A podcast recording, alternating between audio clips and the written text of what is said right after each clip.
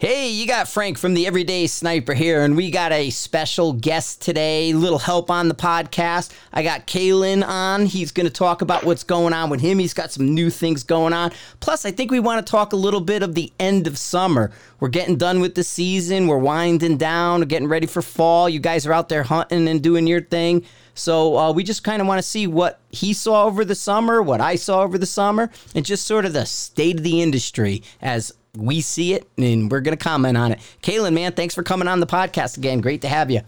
Yeah, what's up, man? Thanks for having me. And as usual, man, I, I love having these conversations. So I'm, I'm excited.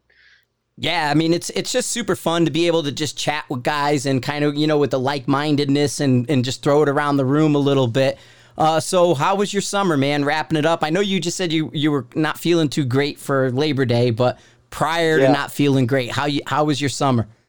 It was good, man. We uh we did we did a, a lot of law enforcement classes this summer and um kind of making some tweaks on that on that curriculum based upon some of the things that that we've been seeing over you know the last year or so and um, really trying to really trying to change a paradigm there that's that's really the, the my goal anyways is to is to change that paradigm and and try to get people to think in a different way um, that's a big, you know, as well as I do, that's a big friggin' boat to get turned. It's like if you're not turning that boat from the wheelhouse, you're not getting very far with with you know an oar or two at the bow or the stern. Yeah, it's a ton of institutional incest, man, in their training, and mm-hmm. it's just so hard to like pull them out of that. I mean, they're not being served well and I get it that the the money's not there. Uh, you you know, there. I don't know if you have to kind of manipulate your class. Like if you charge a civilian class is one thing, do you have to go like half of that for LE, or you just all straight across the board? Uh, you know, I do. I keep it pretty straight across the board, man. Um, it's I. It's generally speaking anywhere from 200 to 250 bucks a head per day. You know, this that's and, and that's where I kind of right. Yep. That you know, I mean, that's a great number. You know, 250 per day per person for that kind of stuff. And then if there's extra expenses like range fees that you have to might have to tack on with some stuff. But usually those guys have their own ranges, so it's not like you're paying a fee to them. You know, if you're yeah. going to them. But yeah, I mean, we talked a little bit. I mean, you and I talked to, on the phone a couple times about it, but um, we haven't really talked about it in the podcast much. So let's go into some of the things that you're seeing like on the LE side, broad stroke it. You don't have to get down into like name names. We already know who those are. Um, yeah, the the main thing that that uh, that I'm seeing is everybody talks about I don't have time. I don't have time. I don't have the resources, you know, and you know, there's also the gear aspect of it, and and that's that is changing. I, I do believe that the gear aspect of it is changing, and I've I'm pretty sure you'll probably agree with me on that. You know, equipment is coming a long way. It's definitely slow in that side of the house, but it is coming. We're seeing more modern rifles show up at classes. We're seeing more up to date optics.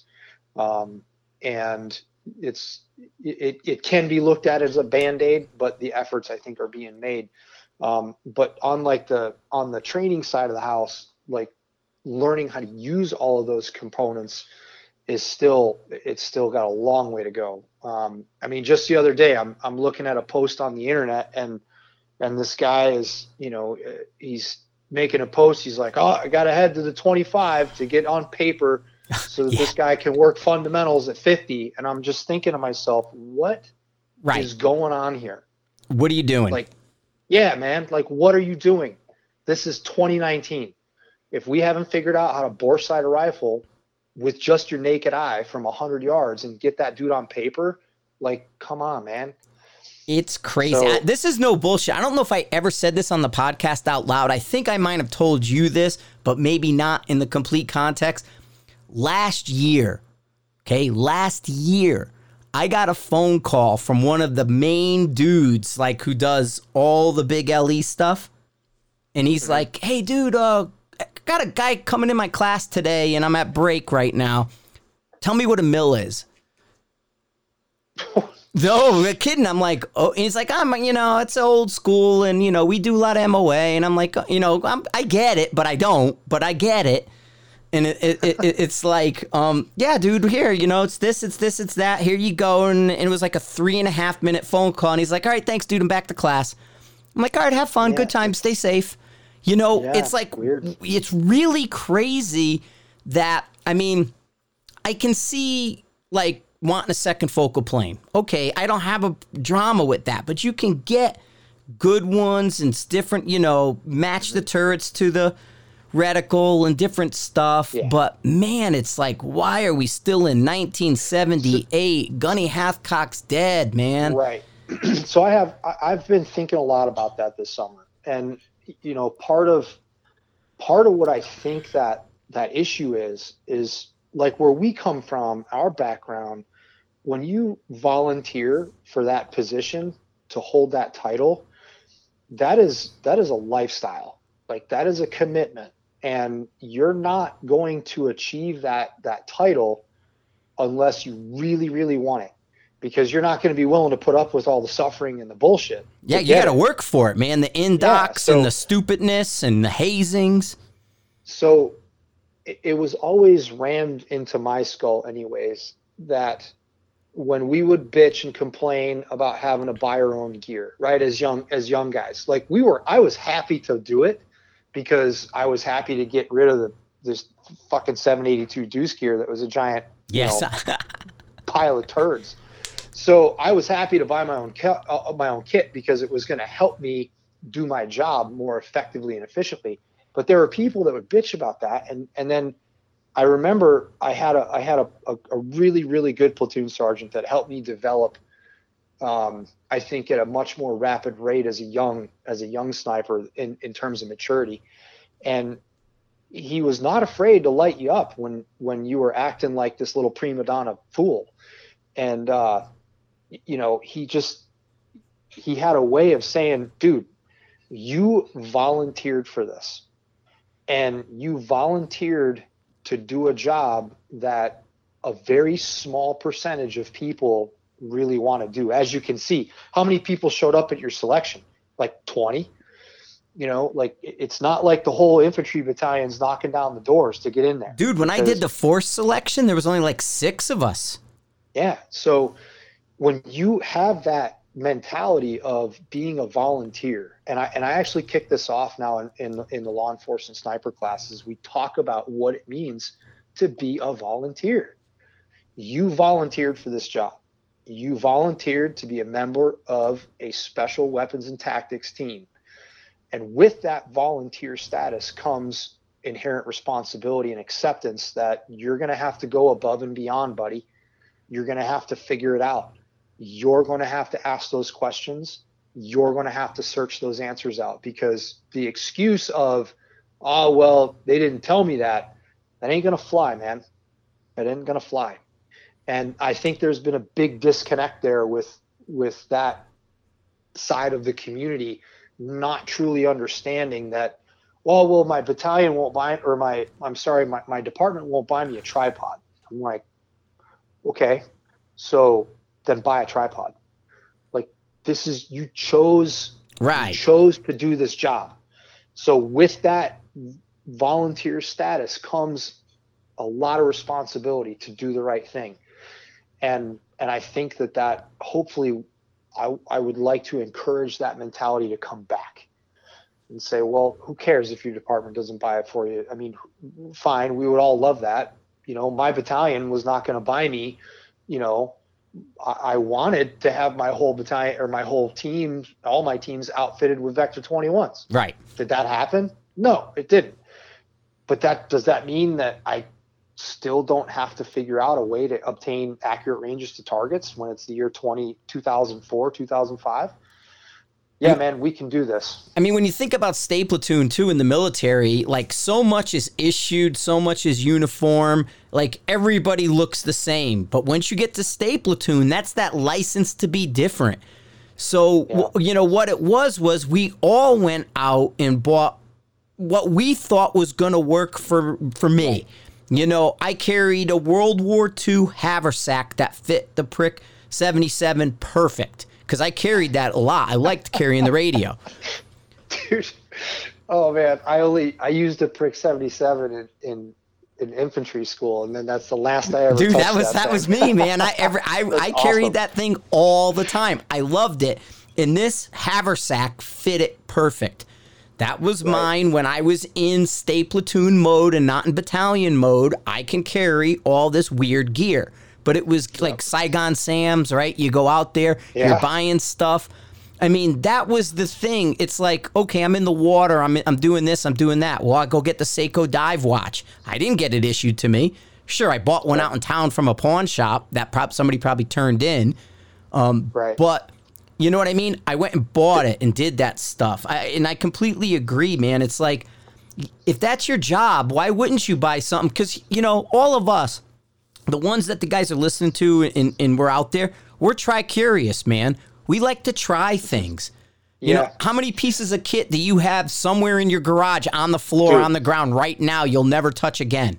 I literally just cleaned my garage out after I started feeling better. I cleaned my garage out today or like the last three days, basically over the weekend, and I have piles of gear that I need to get rid of or find a new home because I, I haven't used it in a decade, 15 years, somewhere in there. And I'm just like, oh man, this, this box, shit, we right. need to go through this. yeah. I mean, and, and so that, I, that mentality, you're right, is getting not to be a valid excuse anymore. Yeah. And, and so I, I think when you have, you know, it's like a wave, you know, it's waves, man, you know, it's just like, it's like the military snipers, you know, during, during peacetime, you know the guys that are combat vets are getting out. They don't you know they're they're transitioning or they've moved on to other units and they're in leadership positions where there's a generational gap. Um, you know like when i was a, a, a, young guy there was one dude in our company he was our company gunny and he was a, a desert storm vet. He was with 7th marines and he fought in the trenches in iraq in the first gulf war. So this gunny was like dude if you could sit down and and listen to Gunny stories, like shit, that was cool. So you have this this this ebb of experience when you roll into peacetime, and then as obviously wartime ramps up, that experience level goes up, the learning curve gets really really steep, and communications are really effective between units saying hey man this is an after action report. This is what we did. This is what worked this is what didn't work. This is the heat right here. You need to have this in your kit. And so, and again, when the war, when that wartime starts to dwindle away back to peacetime, we go back to more of a school mentality. We go back to more of an administrative mentality, and those lines of communication are often not necessarily broken, but they're definitely not as frequent. And you know, who knows that, that we could be seeing that same kind of cycle of awareness happen in the law enforcement community right now. Well, I hope so. I mean, because what you just, I, I, I kind of laughed about it in one podcast. I don't know what episode it was when you had talked to me, but you know, rear bags are a crutch. Yeah, yeah. Like what? Yeah, yeah. So from like from from a training perspective, I've really tried to wrap my head around this, right? Like, and and I've tried to wrap my head around this because I want to make sure that I'm developing good solid curricula for my students because my my not only is my name attached to that but but it's like man i am i am literally saying you are good to go in many ways. Like these dudes that are coming to these schools uh, i had three guys this summer. They're like hey i cannot operate on on a team in this capacity in this billet unless i pass this school and I was like, yeah, man, like that still hits home. Like that dude is gonna once he passes, he's going off to conquer the world on his own, and that is a tremendous responsibility. And so I want to build really good, solid curriculum. And in doing so, I have to look at like, okay, is this an advanced skill to sh- to learn how to shoot just as proficiently with a without a rear bag, or is that a basic skill? That I should be teaching the lowest common denominator to.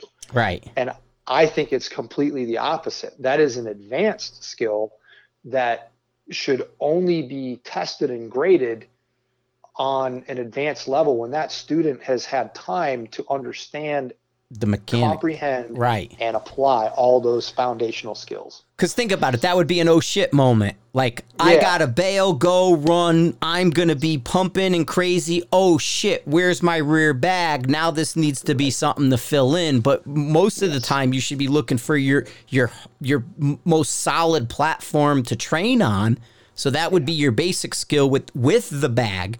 And then the oh shit advanced one would be now do it without and maintain the same level of accuracy. Exactly, exactly. Like you know, I, I do, I show students drills at the hundred yard line, um, shooting without a rear bag, without the rifle even supported. You know, my my left hand is on the ground, and obviously, you know, my right hand is on fire control. But showing students that hey, if we rely on these foundational principles, no, I can repeatedly hold inside a minute of angle with no rear support at all and not even a hand under the buttstock.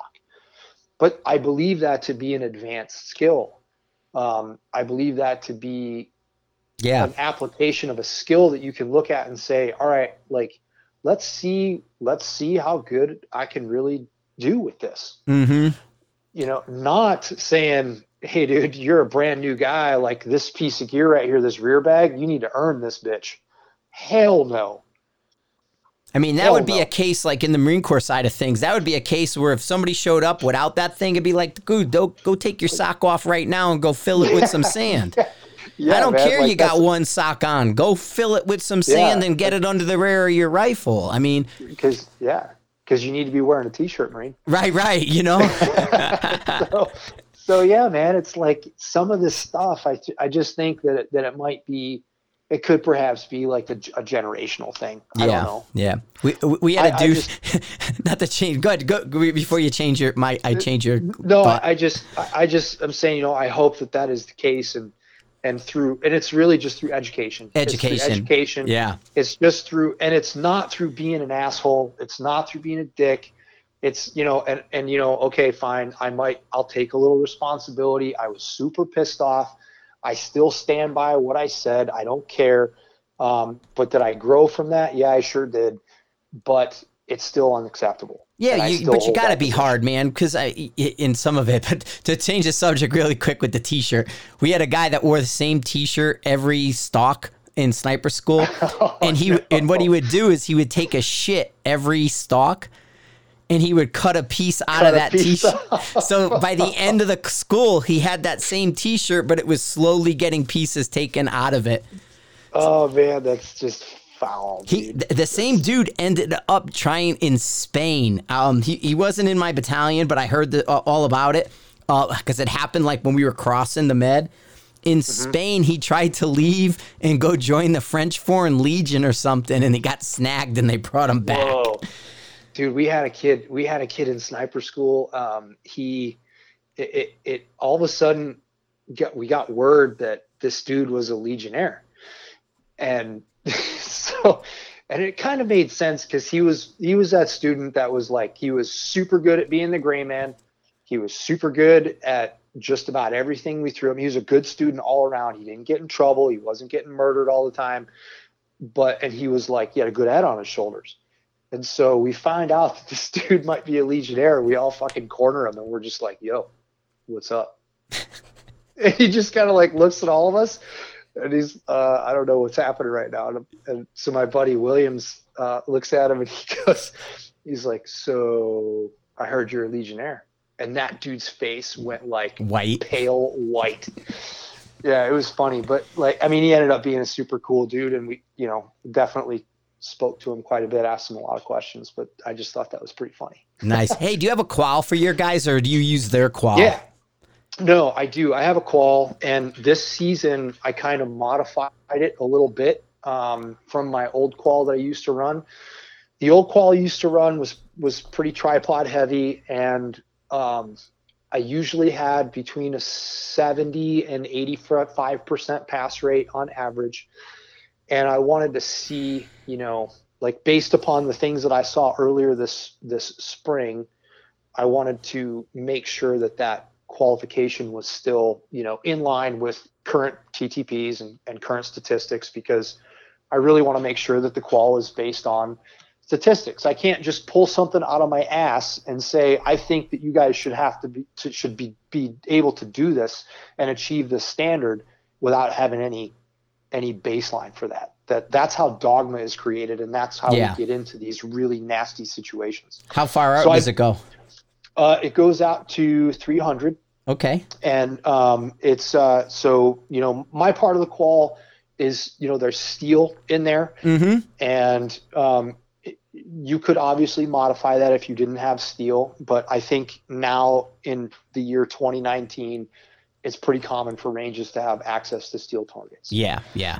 so um, matter of fact i got it right here in front of me so we do um, you know one of the things that that I, I like to talk to the guys about is like what is your mission and and what is your definition like you need to understand that and you would be well you won't be surprised because you know this but there are the vast majority of, of my students in that realm that really don't they don't have a mission statement and they don't have a definition and it's just like well i don't know man i'm just i got this i got this this bolt gun here and i'm supposed to you know Just to just to support Yeah. the assault.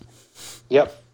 So we always start that off, right? And then we talk about, you know, what is a qualification, man? A qualification is nothing more than a demonstration of competency in in the application of all the fundamentals of precision rifle employment, right? That's all that we're trying to do. That's specific to your mission. So you have to identify the mission first.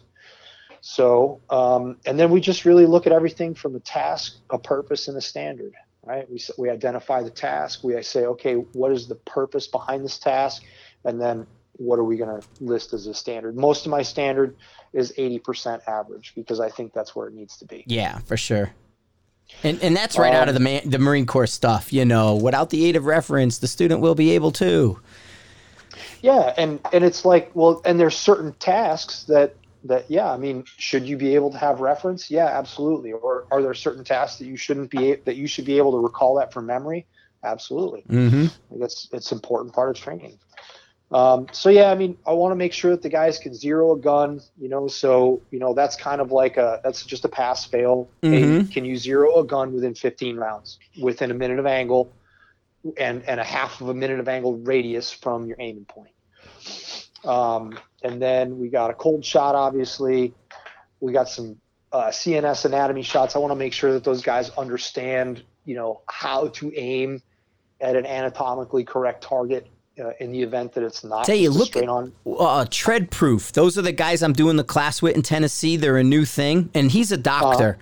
He has um, without the uh, VTAC, not not Kyle Lamb's ones that have the skeletal structure. But Yeah. what he did is he made paper targets, and they're super nice, and they're in like books. They're big. They're full size. He took Okay. he took a CAT scan of a human body, and his target is completely anatomically correct for where you want to put placement. It's a really and it doesn't look like it, it it does, but it's still a range worthy target. And I'll get you one and send it to you so you could take a look Yeah. at it. But it's because it's got it's got like it's like a, I think like a five eight. 165 pound guy's CAT scan, and they redrew it and turned it into a target where you know heart, lung, Mm-hmm. Kidneys, liver, and spine, but it just doesn't have the skeletal system like Kyle Lamb stuff does. Got it. Okay, cool. Well, I'd love to see that, man, Yeah. because that's, and I think that's a very important skill. I mean, I, as a hunter, right, and Mhm. and seeing, and and having been, you know, assisting on guided hunts, um, and just trying to coach people through that process as they're trying to take the shot at that animal. You know, it's important to understand what the anatomy is, it's, especially He's huge. Yeah, go ahead. Especially for somebody that's that's trying to make an immediately incapacitating shot occur on a target. I was just gonna say his. He talks about because he um it's Doc Mauer. He owns Tread Proof, and he he was working with Buford Boone now and doing a bunch of stuff. He's a big talk. Um, you know, he does a lot of talks for the government, but he's a brain surgeon, and he's was talking about the BS of the LE's like T box kind of not so. I don't think the T box is as big as a problem as some of it is, but as the triangle because he looks at the skull in a different way than has always been taught. Interesting, because I, I I would love to hear this. Yeah, I will get it for you because we're going to be down there in October. Mark and I are doing okay. our first class down there. I will get you the stuff and talk because he talks about basically with a rifle. It's not. Uh, it can go either way, yeah. but below the eyes, he's like no, no, and no.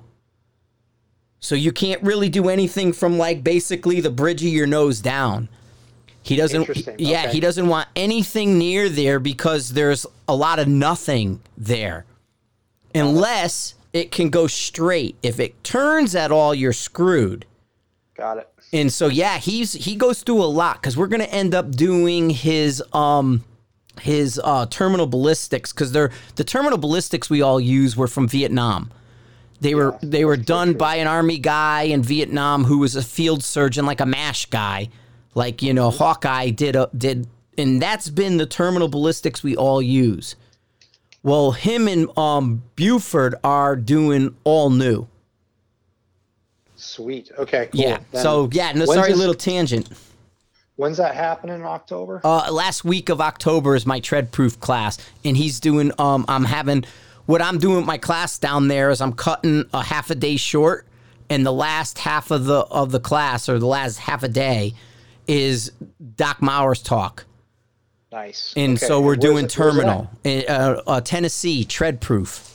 Tennessee. Oh, is that is that where his facility is? Uh, no, it's called. Uh, yeah, it's in Tennessee. It's it's uh, like Dickerson, um, outside of Franklin, Nashville. It's like not even an hour outside of Nashville. Okay, um, cool. but it's brand new. They just built it. Uh, they got like 250 acres in the mountains there, kind of nestled in the hillside, and they got a lodge and a nice. He's got a big giant conference room for because he talks more. I mean, they do right. shoot and do all that. He's got a 360, 100 yard, and then they're building their long range out. And right now it goes to seven, 800 yards, and they can even go further and play with some different yeah. things. But that uh, sounds awesome, especially a, on East Coast. Yeah, it's a nice little facility. Um, no frills right now, but they're working on it. You know, um, these guys have been to Blackwater like friggin' eighteen times, and all these yeah, others. They, got, they they see what it's all. They see what needs to be. Yeah. What the facility needs to be. Yeah. So they're just building. Sweet it. man. Well, that'll be cool. I'm I'm excited to hear about that because that's always been um, that's always been not. I've always gone against the mainstream just because of you know you know combat experience and seeing what really does happen you know it's not like we were taught. It's not like what is still continuing to be taught. You know you learn a lot about that stuff unfortunately in those situations but that's what we do and that's what we teach so we have to pass that information along. Yeah yeah. So all right so after your cold bore and then your your body stuff what oh you... yeah. So we, we do some command fire. No mm, it's yep, cool. yeah no, your command. this was this is awesome stuff. I, I love talking about this. This is great. Um, yeah, we do some command fire. It's um, it's only five rounds, and basically, you know, they need to be exposed to what it's like to fire a minute of angle accuracy shot on command. Yeah. Um, and on a basic level, it's from the prone, and in the advanced level, we start doing command fire from alternate positions like barricades and tripods. Um, because honestly, like I started to think about this qual and I said, okay, so this guy who comes through this course, he could get five days of basic law enforcement sniper training. And dude, within a month, that guy could get called out on an extraordinarily complex crisis site and have to like what is an advanced skill at that point in time you know what's a basic versus an right. advanced skill so it's I think there's a real fine line there, and and that's um, that's something that I've wrestled with quite a bit as I've developed my my my law enforcement curriculum over the years. So we do command fire uh, as a basic level skill, and the major shift, the major change that I that I did this year was I I always used to have guys shoot off of barricades for score, um, and and tripods, but this year we switched it to we have hasty positions barricade supported, sustainable positions barricade supported, and the exact same thing with tripods. Meaning, I want to be able to test this dude's ability to rapidly move from point A to point B um, and build a hasty position so that he understands what his level of accuracy can be from that situation. Yep. And then we say, okay, cool, we're going to shoot like three rounds of that because a significantly high percentage of those situations that are recorded and documented, anyways, that is always going to be a hasty position, right? So they need to understand that. And then we say, okay, now for the sustainable positions, that means that you've had a chance to get in the position, you've had a chance to build a, a solid position using shooter support gear, whatever it is that you want to use, man. If you brought a fucking kitchen sink, then you use it. Like this is where I think that mindset is it needs to change because if if he's taking it with him, he should be able to use it. He should understand how to use it. Right. And then we get I give him two minutes to build a position and deliver two rounds in two minutes. And I think that's a very reasonable uh, expectation. We do the exact same thing with tripods, hasty mm-hmm. and sustain. And then we do a real simple unknown distance. Um, basically, I want to test that dude's ability to understand how to apply data to his turret. Um, I want I want I want to make sure that dude can understand how to hold and correct for wind and atmospheric conditions out to a range of 300 yards. Nice. And that's all done from the prone. So yeah, I changed it up a little bit. Um, I I used to have dudes tripod shoot uh, 300. no, 500 off a tripod. Oh, nice. I tell you what, I was impressed because you were you said you were just up in Alaska. The, their parks uh-huh. guys, have, they we did a qual for them. They came in, we'd met some of them, and they were getting ready for their qual, and and the window opened up, and they said, "Hey, you know, can we come in for this? Because we can get all our guys together." Because we have to do a qual, yearly qual. So Mark got it, did it, and was friends with one of them. Their qual goes to 600 yards and As I was, it should in Alaska. Yes, absolutely. You're be, and these are the hitters for the uh, guys who get the bears and the moose. And then if if mm-hmm. there's a fugitive out in those woods, they go because they know the woods. You right. know, uh, and so they're they're kind of like fugitive assist. Um, but they they uh, the funny thing that kind of cracked us up a little bit. Their bolt guns, no problem. Um, SPR, uh, the Remington 700s the what was the old one like the SPS or the, the, the SPS tactical. Yeah, yeah, something like that. And so those were no problem. They had Mark fours on them though. One of them, uh, I went on a crazy rant because we it, we couldn't get it to to work, and we tested it on our fixture, and it only mm-hmm. tracked within eighty nine percent.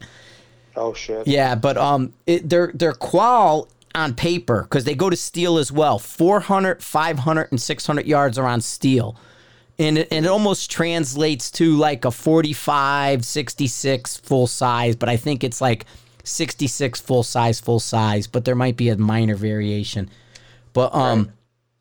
the the uh the rock river they had th- their semi-auto is a 16 inch rock river and their 100 yard qual was a minute and a half with these ars man and some of them just weren't That's, capable yeah. to hold and they had to do group size you know, which was yeah, kind, rough. yeah, it is. It, it wasn't like hit or miss. It was like you had to shoot a group and it had to be this big. And that to me, that was like, ooh, that's a little tough for these 16 inch rock rivers, man. They're like $600 308s.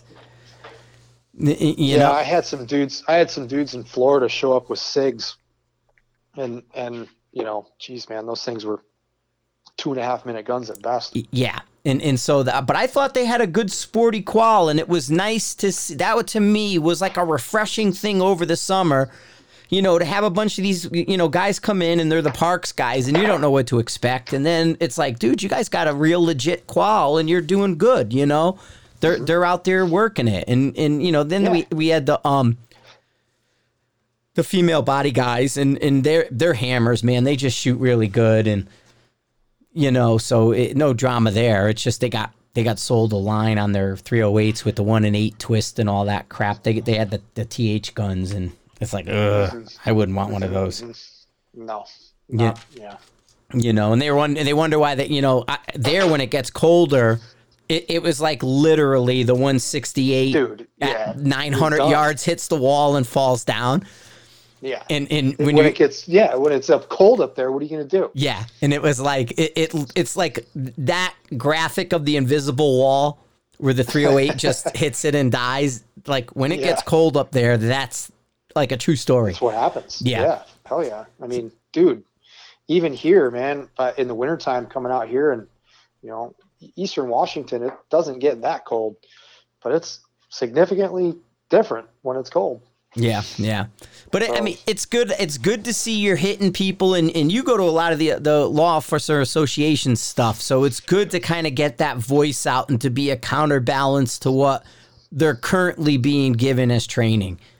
Yeah, uh, and I'm super. I, I'm excited about it. I've got some really cool stuff up my sleeve uh, coming up that I'm that I'm really excited about. That I think is going to enhance the law enforcement training community, the sniper training community, um, make things a little bit more accessible, and uh, I'm pretty excited about that. And and uh, we'll we'll be seeing that stuff. Well, when you're ready to roll, roll that out, man, I'll come anytime you need a hand for a dinner and a friggin' drink. dude, yeah, let's. Uh, I'm I'm uh, all over that. Anytime we get a chance to hang out, I'm all over it. Cool, cool. Hey, let's go. Let's el- go from the Ellie's. What? Let's talk matches because I, I haven't didn't, didn't do anything this summer. Too damn busy.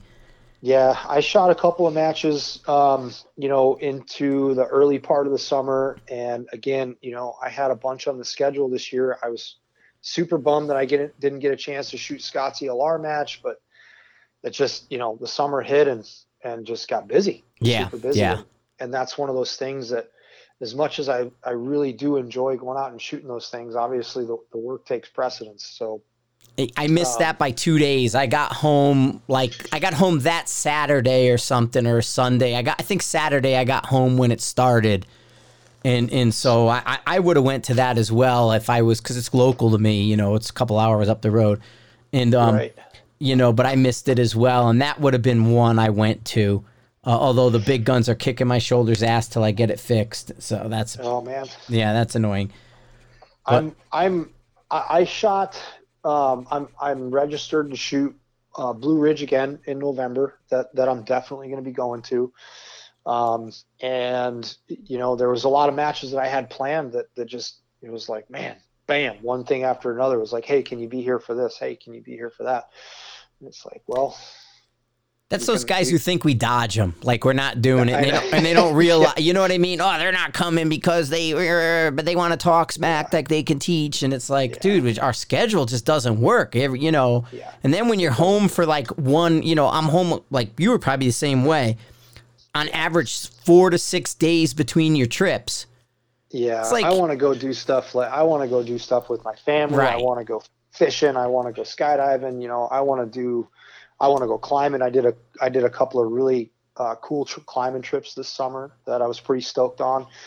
So you know, I mean, it's just living life, dude. Exactly, exactly. It, it all doesn't rob. Now you're going to be helping Phil out with his uh, Gunwerks match, right? Yeah, yeah, I'm super excited. Um, well, I'm gonna take. I'm taking the family down. I th- I'm. Uh, I'm. I'm really happy about that. We're gonna drag our trailer and kind of make a road trip out of them I'm do some business in Bozeman on the way back, and Nice. really looking forward to, to seeing everybody at the Gunwerks crew. I got to get a couple of rifles rebarreled while I'm there, and um, I'm excited to hang out with everybody and see some familiar faces and and uh, enjoy you know Wyoming in the fall. Yeah, what is it? The Yeezy Invitational now, huh? Or something? Right? Yeah. Like, dude, when that thing happened. I was blown away. I thought he was messing with me. He shot me this text message. Dude, I saw And, it uh, online the day it happened. When they said he bought Monster Lake, I went, "That's where we had the match." Yeah, and then I, know. you know, I, I said here at the house, and I'm like, "Man, that's where we were." And everybody shoots and fishes, and it's a big, you know, banquet place, and all this. And, and I go, "Why did he buy that?" I go, "Wonder if he's gonna let us shoot on it." no, man, it's um, that was a yeah, it was pretty wild. In case people don't know, Kanye bought the property. Kanye West bought the property that Gunwerks is having their match on the second day, the field day Yeah, is held Monster Lake. Monster Lake. Well, he bought it. Yeah, Um, he bought it for. I think. Uh, I think they were trying to. They've been trying to sell it for. I think for a while, and I think Um, last year it was mentioned. yeah, and Kanye snatched it up for fourteen million. There you go. Yeah. So, so either it's going to be we're going to be shooting on his place next year, or he's going to shut it down and say, "Don't shoot your guns on my place." yeah, that's that is uh, unfortunately a risk that's that's definitely on the cable. It sucks, but um, yeah. So that I'm yeah, I'm super excited about going out. Man, it's hunting season. I'm getting ready to go hunting, and um, I was super sick, and I couldn't. I usually I usually hunt um, in September. We have our high buck rifle hunt that I it's my literally my favorite hunt in Washington State. It's in in my personal opinion. Um, if you don't draw a really you know a good quality buck or bull tag, it's the only hunt worth a shit in Washington um, anymore. And so I love it, but I was super sick this year and I couldn't go. So I'm to try to go out and um, fill my bear tag on I think Monday Monday or Tuesday, I'll probably try to jam out. Nice, nice. Yep. Yeah. And then the, uh, the match. Are you guys doing the match sort of similar, where it's like a PRS side one day and then out into the field the second day? I can't really divulge. Oh, you can't. Okay, is, okay. That is the gist. Gotcha, the gist. gotcha. Yeah, I don't need details. I'm not going to be there. I can't. Um, I'm, I got class. I got this weekend. I got a mile high class, and then on the 25th, I'm back to Alaska for the reunion, and we threw in a PR two. Nice. Um, the, cool. Boo, the whole place almost burned down in those fires. Where do you go in Alaska? Where do you, where where do you teach up there? Uh, Talkeetna. It's right between Willow and Talkeetna. Technically, it's Upper Susitna, but um, okay. it's it's two hours north of Anchorage, straight up that Route One or Stewart Parkway okay. or whatever the hell it's called.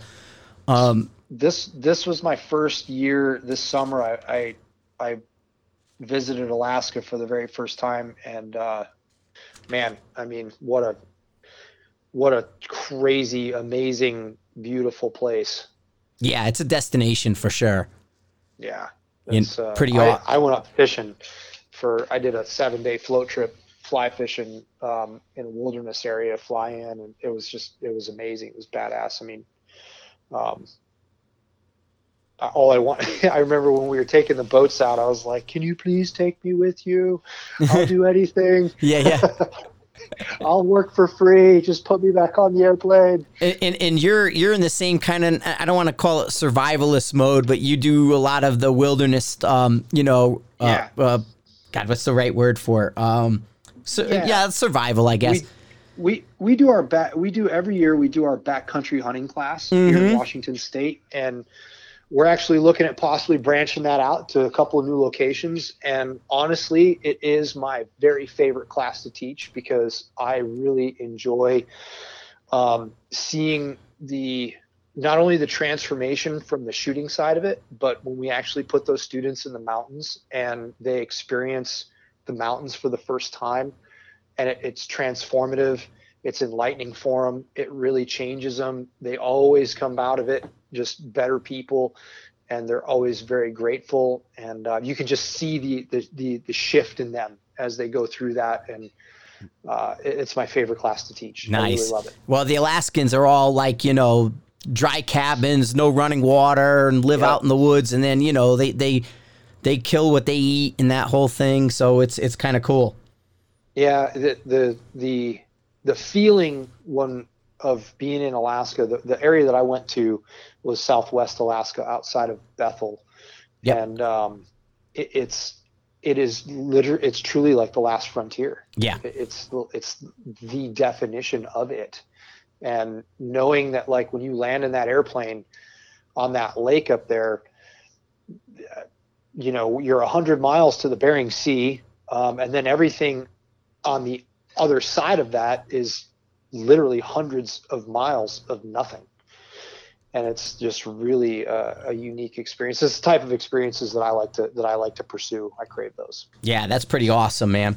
So hey, yeah. I saw you were looking at one right before you called. I saw you were looking at the uh, the kind of our match fees to Jim C had put yeah. a post up. So, what were your thoughts on that? Like you, it, you know, it, he's got a point. I, I, he does, man. He does definitely does have a point, and and I've been thinking about this stuff for a while, and you know we've been we've been seeing a lot of these these commentaries going on lately in our our group of our communication groups, where people are starting to ask really good questions about what's going on with the sport and how is this going to progress and how is it going to move forward.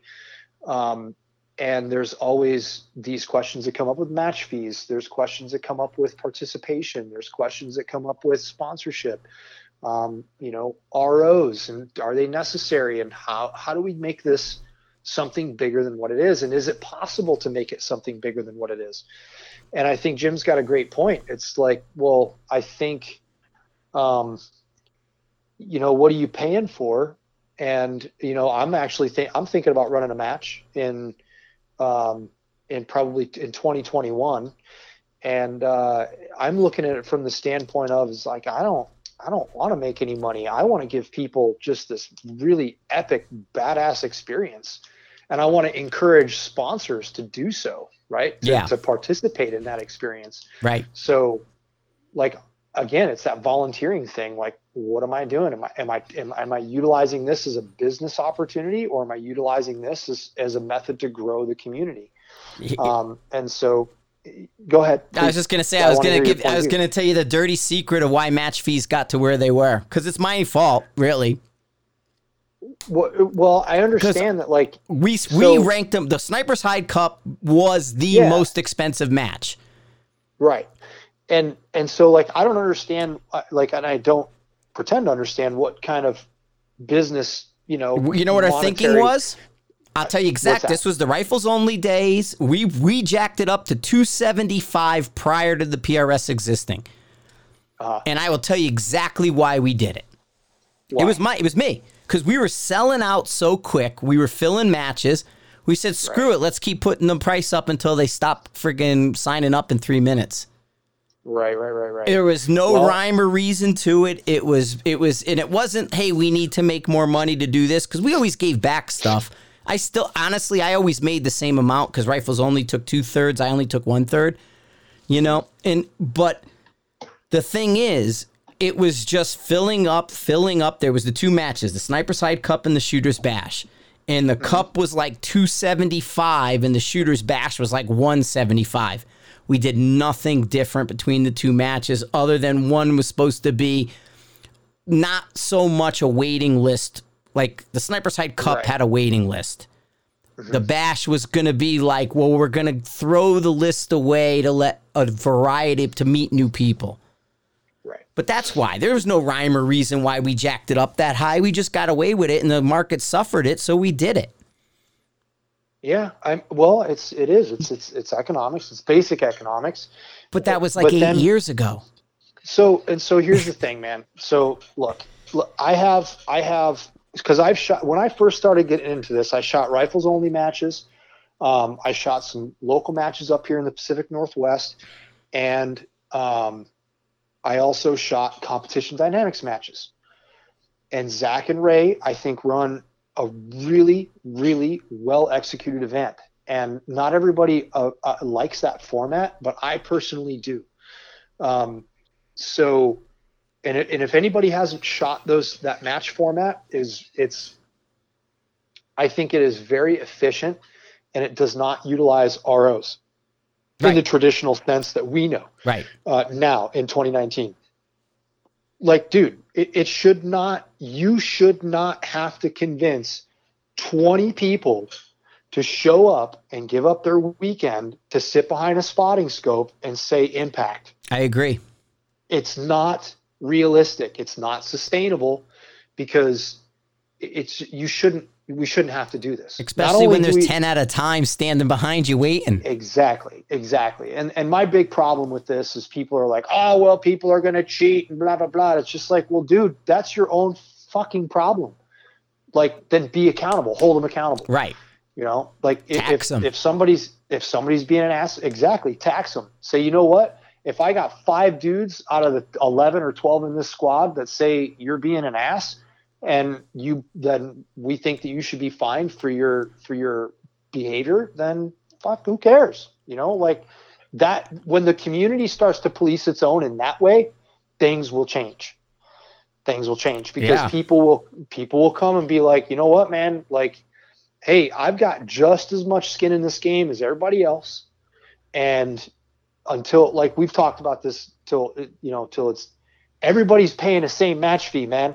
Right. So if I got two or three dudes that are being assholes, like, and I got a wait list of like 10 people, man, I don't really care about those three people that are being assholes. I care about making sure that the other X amount of people are having a great time and want to come back.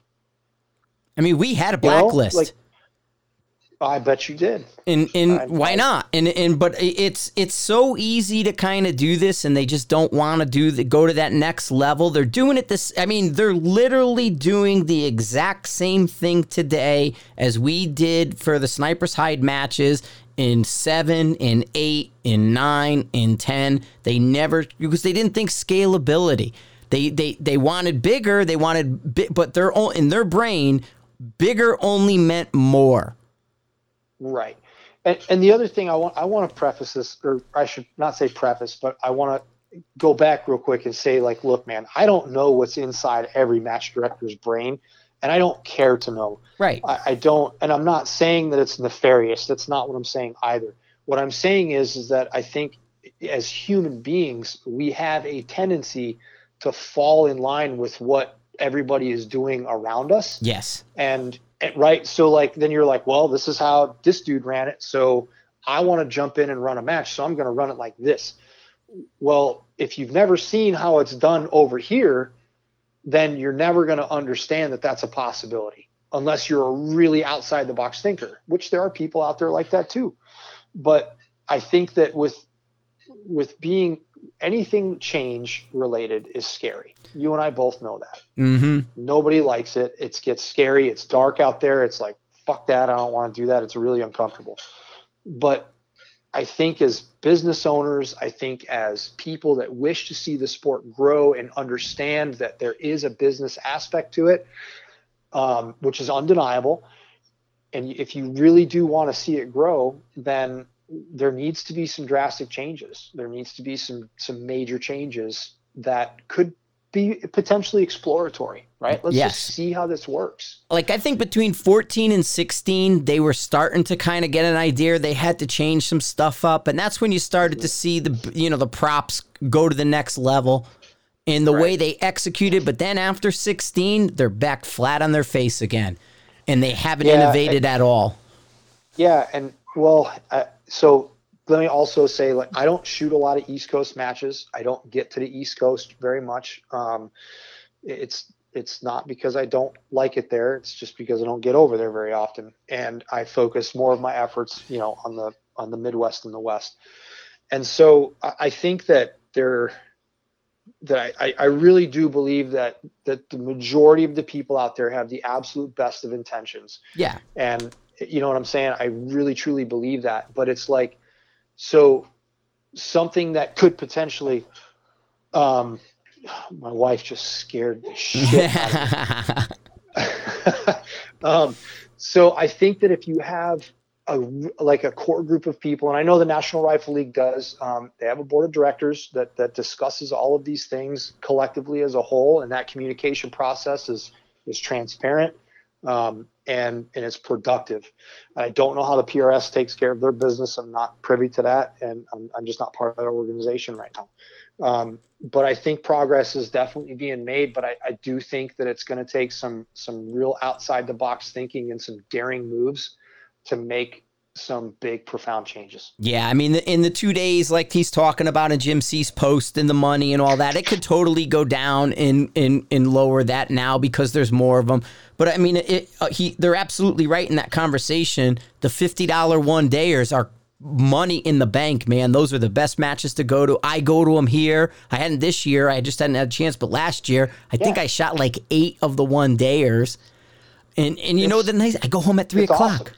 I, I'm yeah. like even if we're not done, like we had two stages left, and I was doing. I actually came in like ninth with two stages that I never shot, and it was like, "Hey man, I'm going home," and they're like, "Dude, we got two stages left." Like, "Oh yeah, three o'clock, I'm going home." Right. Yeah. It's like it's a club match, whatever. Who yeah, cares? Who cares? But I learn. Yeah, I get to do just... stuff. I get to I get to explore, talk to people, interact, do all that stuff. Mm-hmm. But the two dayers really should be like they said. They should be slimmed down, tightened up, made better. And then Joel Wise is really smart with that. You don't need to, you know, cap it at 100 people or cap it at 80, whatever the case may be make the stages a little longer, a little harder, a little, you know, something a little different to slow them down a little bit. We don't need 90 second stages. The three to five minute ones, like the competition dynamics, are better because that, and Yeah. you can still jack them up, move them around more, give them more Right. room to work. I don't. I think that a lot of people, um, when when they see that self RO thing, um, it kind of freaks people out because, you know, you, you don't want you don't want to be quote unquote that dude, right?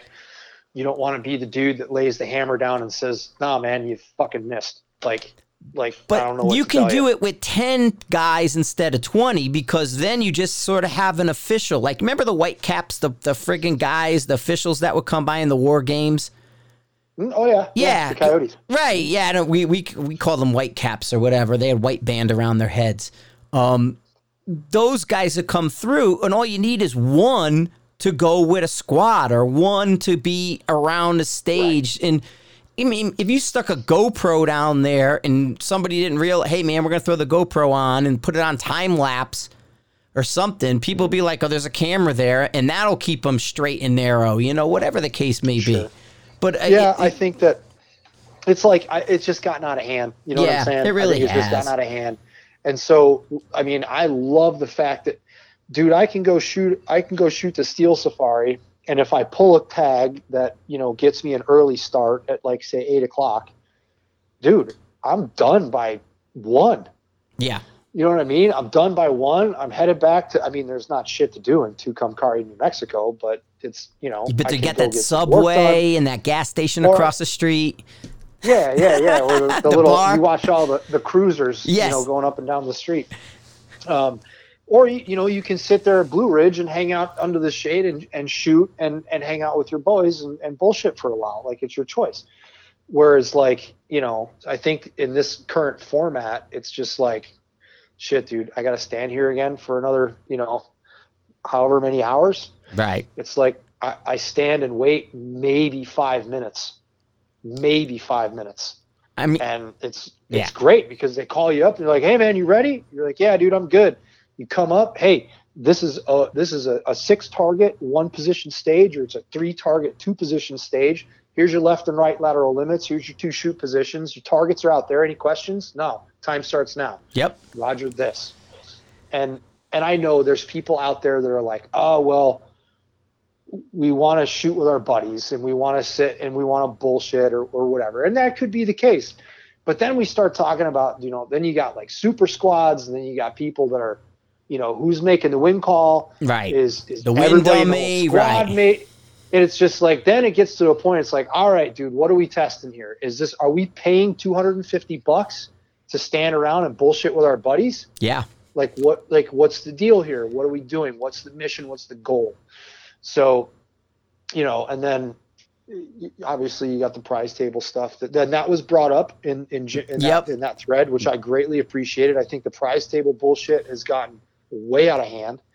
Um, I think that it puts a, a huge burden on on sponsors, and I get it. You know, somebody said that like we as shooters have a responsibility um, to progress something. I might be butchering it, but we as shooters have a responsibility to help sponsors make more products to sell, make more money. And I'm like, eh, well, Nah. I don't know about that, dude. Like, you know, it's survival of the fittest, dude. If you, you know, if if your Yeah, cream rises not- to the top, man. Why do I Yeah, want a so friggin' piece of junk if it if this guy- Exactly. you know?